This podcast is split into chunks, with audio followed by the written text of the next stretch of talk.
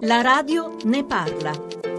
Stefano Bonaccini, presidente della regione Emilia-Romagna, a giorni si apre a Bologna il G7 dell'ambiente con un'assenza importante, quella del presidente Trump. Che vertice sarà? È un incontro, io temo, nel quale gli Stati Uniti confermeranno ciò che ha preannunciato il presidente Trump, e cioè il loro disimpegno rispetto invece a quegli importantissimi accordi che erano stati presi alla COP21. Una grande occasione questa del G7 a Bologna per parlare appunto di questioni come l'ambiente, lo dico io del Presidente della Regione che ha appena presentato ad esempio un piano per la green economy che vale mezzo miliardo di euro per i prossimi tre anni con alcune azioni che riguardano la riduzione drastica della produzione di rifiuti con un nuovo piano regionale, l'implemento dei trasporti su ferro e del trasporto pubblico locale. Siamo stati la prima regione che si è dotata di una legge sull'economia circolare, gli investimenti per il risparmio energetico e ad esempio una misura che condivisi col governatore della California, interventi in agricoltura per la riduzione dei gas climanteranti dell'atmosfera. Lei ha fatto un appello proprio al governatore della California, Jerry Brown, di venire lui a prendere parte al G7. Brown è stato uno a livello mondiale degli amministratori di territori che più si impegnò per favorire quel protocollo che uscì a Parigi e siccome Brown anche in questi giorni è stato all'attenzione delle cronache per il suo impegno a favore di ciò che si decise a Parigi in contrasto con le dichiarazioni di Trump, abbiamo rinnovato l'invito